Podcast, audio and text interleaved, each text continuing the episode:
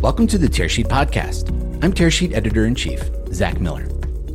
In this episode, I moderated a discussion between Olivia Mikkelsen, Lead Experience Designer at Deloitte, and Ryan Geyer, the Chief Product Officer for Deloitte's Converge Banking Suite.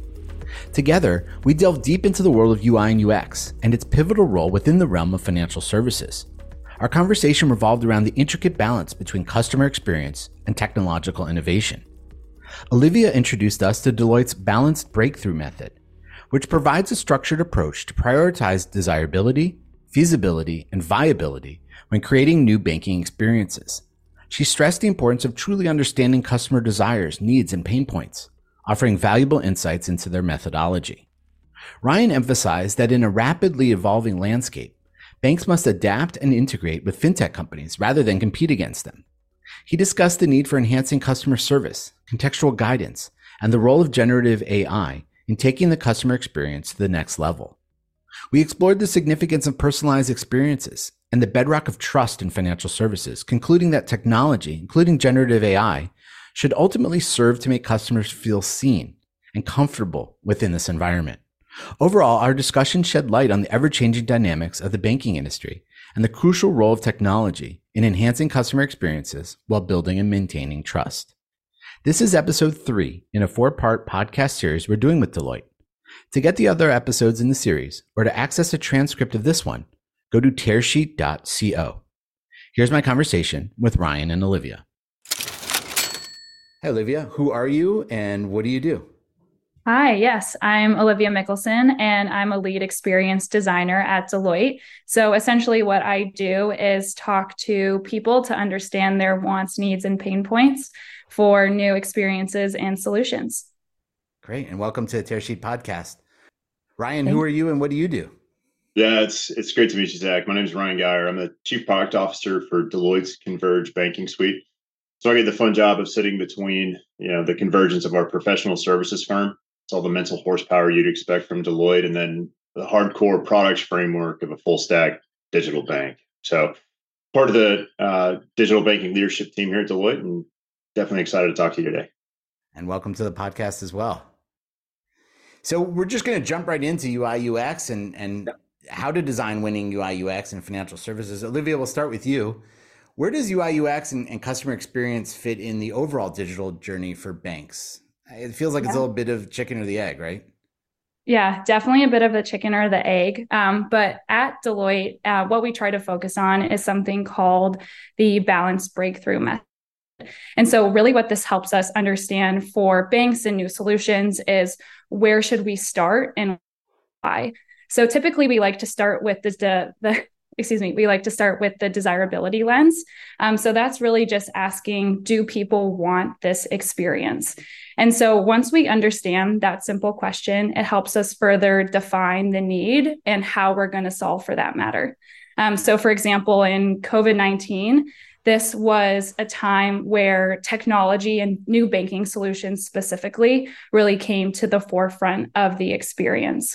Um, so, different user groups who were maybe less familiar with technology needed to interact with it and through varieties of qualitative and quantitative research methods, we were actually able to distill in a specific example that onboarding and the UX UI patterns and journey moments there were the key moments for gaining the initial customer trust. And often it's actually overlooked. It's looked as a pop out experience or just getting people into the platform, but that was really the winning moment. Um, so that's an example where desirability and talking to the customer is one moment where you can really gain um, that initial trust and understanding of what you should design. We can't forget about feasibility, so the technology and also the viability. So, those are the two other components of the balanced breakthrough method.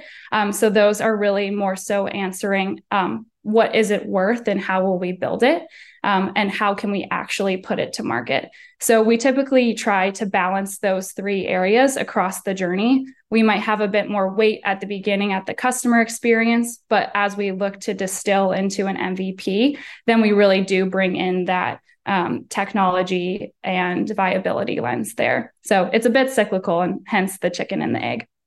Yeah I, I think you know olivia made a really good point there. It's all customer focused at the beginning. Do they need it? Do they want it? Does this actually serve a purpose? I think, you know, in the old school, it seems like such a simple framework, but very powerful, right?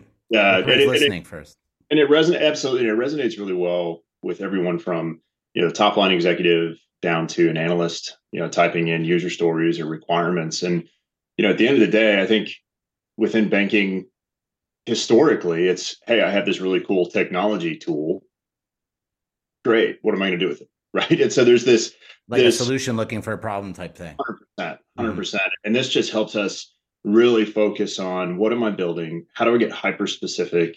How do I personalize experiences? I know we'll get there uh, a little bit later in the conversation, but ultimately, I don't want any of the additional spend or operational cost associated with experiences that aren't going to be used. Um, and you know, the worst case we could find is a tool that is used for technology's sake. So, you know, in your words, a solution looking for a problem that has a huge operational cost, that has a ton of overhead, and nobody knows how to use it. I'm, I'm yeah. kind of curious if I can double click on this. Like, is um, this type of, at least in the technology realm, uh, focus on on the listening component piece? Is this? It seems to me it's it's it's the lifeblood of of technology companies. In financial services, are, are they as attuned to that um, where it comes to technology? Yeah, I would definitely say that they are getting there. And there's so many different types of customer research that I've personally seen being launched with digital banks and more so historical banks as well. Um, a lot of it even distills down to what type of technology should we be focusing on? Is it an integration for something that already exists? Is it the platform or the form factor? Um, so going back to that onboarding example, we had done research to understand which platform were users, regardless of age, um, on a native mobile app when they were doing banking interactions were they on their desktop? And we did about a 300 person study and learned about 70% of customers are interacting with the native app. Um, and so that was a great research point to learn that that should really be our priority and we can build out the other experiences later but really looking to cater towards the majority of the customer base. That makes a lot of sense. Um, so, so how should banks think about their experience, and should they focus on one area and do it really well, or kind of you know take a, a broader approach and and think about like the overall offering? Yeah, I think that's a great question. And it ultimately does tie back to who is your target audience. So, what I was just explaining with the 300 person study. Um, so, ultimately, when I lead research or I'm looking to dive into research, one of the questions I'm looking to answer is Are our customers ultimately looking to extend the product set that they have? So, focusing on breadth for a single company, or are they looking to enhance um, the current products that they own? So, do they just want really great benefits with maybe a credit card or a debit card that they have through their bank? Or are they looking to extend their banking services to loans or other areas of facilitation? Um, so research again really helps inform that that answer. Um, but ultimately, if I had to give a single answer there, it would be to grow with your customers rather than to um, grow beyond them or outgrow them. Yeah, I would agree. I, I, think it's needing to be with your customers plus one, just that, you know, grow and, and push at the same time. I think using the same framework, it's don't outgrow your technology. Don't, we have to be specific on what's the customer problem we're solving and what are the tools necessary to deliver that component of the experience. And I think there's that parallel path of making sure the bank, you know, that we can get from capex to opex very quickly, that we can uh, have the right tech components being built at the right time to deliver those experiences, and it all comes back to that desirability lens that we focused on uh, initially in the conversation. But um, it it really is building out that offering. But at the end of the day, customers expect a lot, uh, as they should, right? And I think one of the things that we're starting to see in the market more and more, especially within the executive teams that we interact with, it's that uh, there is this broad understanding. I think you know, one is that technology has matured quite a bit. Two is that uh, everyone is on their phones a little bit more, right? Whether we like it or not, it's not just the young kids on their uh, Nokia playing Snake, you know, like we we would have a long time ago. Uh, and then three, course, COVID and, and just the way the world works with remote work, there's an understanding that these experiences matter at a very deep level. And so, again, this is all about customer expectations and that uh, that framework that you know Olivia had outlined. Um, moving forward in a way that makes the most sense for our customers while we build uh, within our own technology stack. I appreciate that. It sounds like there's um, almost a dynamic tension there. Um, listening to customers and hearing what they want deeply, and as you said, their expectations have grown, but also they're not necessarily aware of what's right around the corner. They don't. They couldn't necessarily name it. So like, yeah, being on that edge of of listening to them and doing what they want really well, but also like you said, leading them and pushing them in a certain direction too, right? Yep. Right. I think the small business segment is one that's really interesting on that customer expectation. I know I need something, but I don't know what I necessarily what want.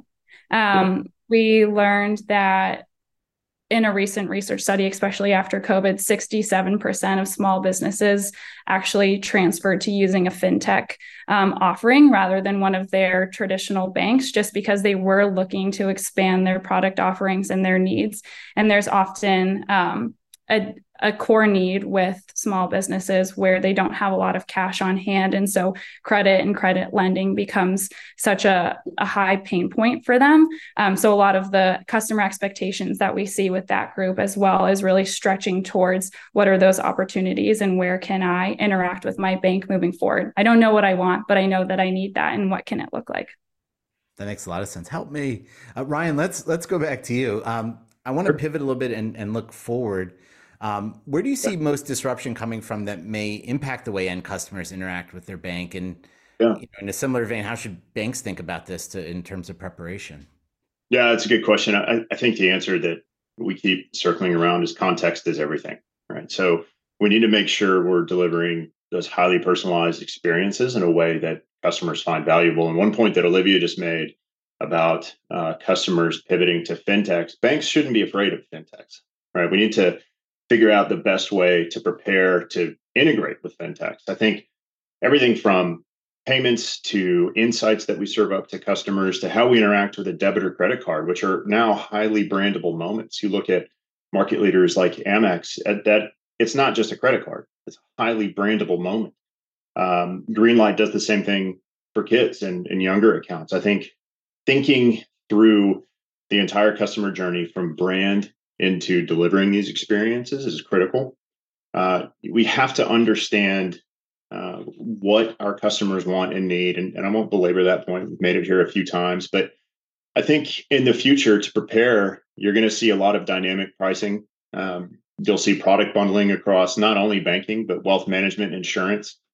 You know, I think the leaders, the market leaders in this space are going to do really good, a really good job at uh, delivering new product propositions that combine dynamic rates from the market, but also context uh, from their customers. Where do they live? What do they drive? What are they spending in their transactional accounts? You know, that's all from a customer standpoint and understanding them. I think from a technology standpoint, again, we shouldn't be afraid of fintechs, but we need to be focused on full stack transformation. So real time payments don't help me if I don't have a real time core. So understanding how to get off of a uh, legacy core or mainframe into a more dynamic uh, core system is important. Uh, real time stack throughout the real time uh, integrations throughout the product stack is important. Ultimately, one, one of the things we deliver with Bank Fabric at uh, Converge Banking Suite is uh, really plugging into all of these fintechs that a customer would want so to Olivia's point, they're going to a fintech because they deliver uh, payments better. Square does a really good job at the point of sale, for instance. That doesn't mean a bank should be afraid of them. And how do we integrate with them? How do we get that transaction account from our core to integrate with uh, with Square, for instance? How do we serve that up on a unified customer experience? I think that's really how uh, banks should approach this problem and uh, go from a customer standpoint all the way through the stack. Yeah, that's a really good point there. I think the two things that um, really stood out to me in that summary and where we are going to see disruption is one, just the speed that customers are expecting. So, in the past few years, there's just been such an expectation for how technology is working for us. Um, and then the other is just the moments where we'll interact and encounter these these um, banking opportunities. So Amazon now has connections with buy now pay later services, so the embedded finance aspect, and we're going to start seeing a lot more retail and banking opportunities coming together. You know, just to this point, you know, in our coverage over over a decade, I would say when when fintechs really on their ascendancy in the early days, like there was a narrative about us versus them, you know, and it was like but it was yeah. clear at that point that the future would have to be together, and I think that that's what you're saying. It's it's not only embedded finance; it's embedded fintech. It's bringing those fintechs back into a bank's core and integration, and and being able to work together, which which plays to both parties' strengths, really. That's right. Yeah, it plays to their strengths, but it also it gives you scale that you wouldn't have otherwise. And I think, pardon me, that that scale and that speed to market. I know those are buzzwords. I know we all talk about them but if I let uh, a fintech handle my card, uh, all of my card fulfillment, card integration, card controls, etc., I can focus much more of my effort on delivering the overall experience around those card controls or around whatever it is that fintech is doing.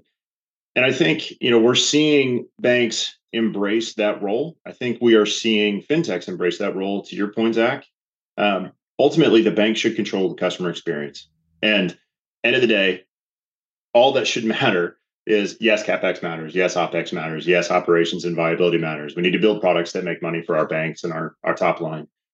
But at the end of the day, if our customers are unhappy, that's not going to be a good out- outcome for anyone.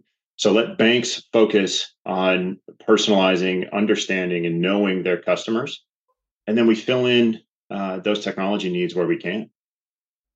Makes sense to me. Um, Ryan, back to you. Um, yep. We can't go a podcast nowadays without talking about generative AI. It seems to be uh, coloring a lot of our conversations. Um, yeah. And of course, you know it's early, and and there's big promises being made across all different types of industries and sectors. H- how do you anticipate generative AI influencing banking experiences specifically? Yeah, yeah. Well, there will be no more banking experiences because we will all be you know looped into the matrix. But no, it, it's certainly a buzzword, right? Um, but in order to focus, and we've we've seen this before, right? We we've seen buzzwords come along. I, I think in order to focus the problem set, uh, we have to remember that finances are inherently emotional, right? So from the most underbanked to the highest of the upper high net worth, money is emotional, and any tool that we have should be considered through that customer lens. What problem am I solving? How do I deliver it? Does somebody even want it? Right. And you know, I think one area that we are particularly excited in that we are already working on, we've got active POCs now, are doing the simple things really, really well. Uh, and one of the simple things that, regardless of whether we want to talk about it or not, is customer service. And it's not just call centers, right? But wherever I am uh, within an app or a platform, or uh, if I'm on the web, or even if I'm in a branch, if I reach out for that help button, and that help button could be anything, it could be a chat, it could be a phone call, it could be a conversation with someone, the context should come with me. So, you know, the context isn't just, oh, they were on this screen when they pressed the help button. Yeah, that's important. But what was the transact what's the transaction history of the last call it 72 hours? Where am I? Am I in uh, I, am I on the East Coast and there's a hurricane coming? Am I uh, was I in a car accident? Did I just submit a claim? Or was it a simple overdraft because of one of a thousand reasons? I think the context and understanding who that customer is and where they are. We talked about dynamic pricing earlier. There should also be um, dynamic ways that we interact with people when they call us. So if there's an overdraft, but it's the first overdraft in a very, very long time, let's bring that fraud risk with us. Let's bring that credit risk with us. To Olivia's point, small businesses need credit. And let's make a decision potentially for the customer's favor in that. If uh, I am in the middle of a hurricane, for instance, and something happens with my transactional account or I've lost my card, how can I very quickly deliver a virtual card, you know, like that to where it's not a, a three day rush to an address that may or may not be there, or I may or may not be at that address when that happens. So delivering just contextual uh, help and support, doing those little things very, very well, that takes a very stressful conversation uh, and makes it very simple. Uh, I think another way that you know generative AI can help in that dynamic pricing, in that dynamic bundling, we have to contextualize what we're selling and how we're selling it. Right? If if I'm a user and you just put up a, a new interest rate for me, sure, that might be exciting. I may look at it, I might click into it. But if you can tell me what that interest rate does for me in the context of what I have elsewhere, or if you're going to tell me, hey, let's consolidate some debt or let's consolidate these loans or let's consult let's sweep these transaction accounts into a high yield savings because it will get you one two three right so i think gen ai can also help us solve for outcomes much better you know i harken back to I, I my team is tired of me saying this but spotify's new dj feature is awesome right not that not that there wasn't a dj feature not that there's you know i i like to think i'm somewhat technologically relevant. I know how to shuffle songs, right? But to have someone talk to you and say, hey, you were listening to this back in 2017, here they are. Like there's just these little moments of context that surprise and delight. We need to be able to do that financial services. So it's it's making things, it's doing the simple things very, very well. Uh, and it's delivering whatever it is that we're going to deliver hyper contextually and telling them what it's going to do for you. I think those are really good use cases to start. Yes, we'll get into contextual guidance. I don't think wealth managers need to be uh, nervous yet, right? That's always the big question. Is this going to replace my wealth manager? No, it's not. Uh, not right away, at least. And, and, I think just doing the little things well, contextualizing the conversation, and uh, ultimately understanding what problem I'm delivering to my customers, or solution rather, and what problem I'm solving. Yeah, it sounds yeah. like there's there's a major impact on saying um, customers feeling like you see them, and, you, and yeah. using technology is a great way to do that. Olivia, I'd like I'd like to hear your vantage point on this. Yeah, I think Ryan made a great point about saying banking really is truly personal experience. So everybody has a different perspective of how they're interacting with it. And I think creating those moments of delight are really important. And AI can help do that as well. So, repetition often is the biggest pain point and hinders trust within the relationship. So, am I repeating this information? I think that was a great example of how we can can use AI to drive moments of delight there. So 87% of clients in a survey of 300 mentioned that trust with their bank really would make them take other recommendations and other offerings. So can we actually use that saving them from repetition to build on their product offering, their product set and give them those really contextual reasons why? I think also just the self-service perspective is helpful like how can I answer my own questions not at the large scale as Ryan mentioned with wealth management, but how can I do my own research? Um, in recent interviews that I've been leading, I heard that customers are starting to use AI to answer questions that they might go to YouTube or blogs for. So making that more of an integrated experience within even the blank the banking platform itself, um, so they can do their own research with the company and really expand their their knowledge um, and expectations and ultimately product sets. Wow, that's really powerful. Like what's old is new. Also, like trust, underscoring trust. Yeah. Like at the end of the day, that's that's financial services is predicated on on trust, and you know whether right. it's AI or it's any other technology, it still comes down to customers feeling comfortable and safe within this environment. Well, that's right, and I think also you can't talk about generative AI without talking about data and data science. And you know, an easy way to lose trust with a customer is to ask them 37 times in the same conversation what their address is. Right? Who like, are you? I've already verified myself, right? And I, I understand verification. I get security. I, I understand it. But again, how can I use the tools that we have to verify as we need? And then how can we contextualize that for customers? Like, hey, I, I know you've already something as simple as, hey, I know you've already done this. Because I'm asking you a different set of questions, I need one more verification something like that is is very simple and delivers trust at a higher level to say i know you know that i know that you know this right it's, it's, something very simple and the gen ai piece you know while we focus on the customer there gen ai is also very important for the people on the phone or for the people at the branch? Like, what context can I give them so that they can increase the customer's experience with whatever it is that they're going through at that moment? And just understanding data, we have all this data about our customers, having access to it contextually, and then delivering it at the right time so that we can deliver better outcomes. I think it's critical to understand, and we have to focus on those things. You know, the the earlier question we keep hearing about this. It's it's the buzzword yes, Gen AI doesn't mean we have to have, uh, you know, Chat GPT in every app. It's not what it means. What it means is we can deliver better outcomes to our customers and, frankly, save a lot of operational costs in the back end for the bank. Yeah, Ryan, that point on the name is such a good perspective. I think when I was doing research a few years ago, personalization really captured just seeing my name in the app. So, welcome, Olivia, to this banking experience. And Gen AI and the technology that we have now can really promote those more so dedicated um, personalization experiences, which ultimately will drive customer engagement and give Ryan a great point as well. Um, the sales and the banking banking teams more knowledge to be um, more helpful employees. Well, this is Zack Miller, a real life human being, and I appreciate Olivia and Ryan you joining us on the Tearsheet podcast today. It's been a pleasure talking to you. Yeah, likewise. Thanks a ton, Zack. Yeah, thanks so much, Zack. It's been great.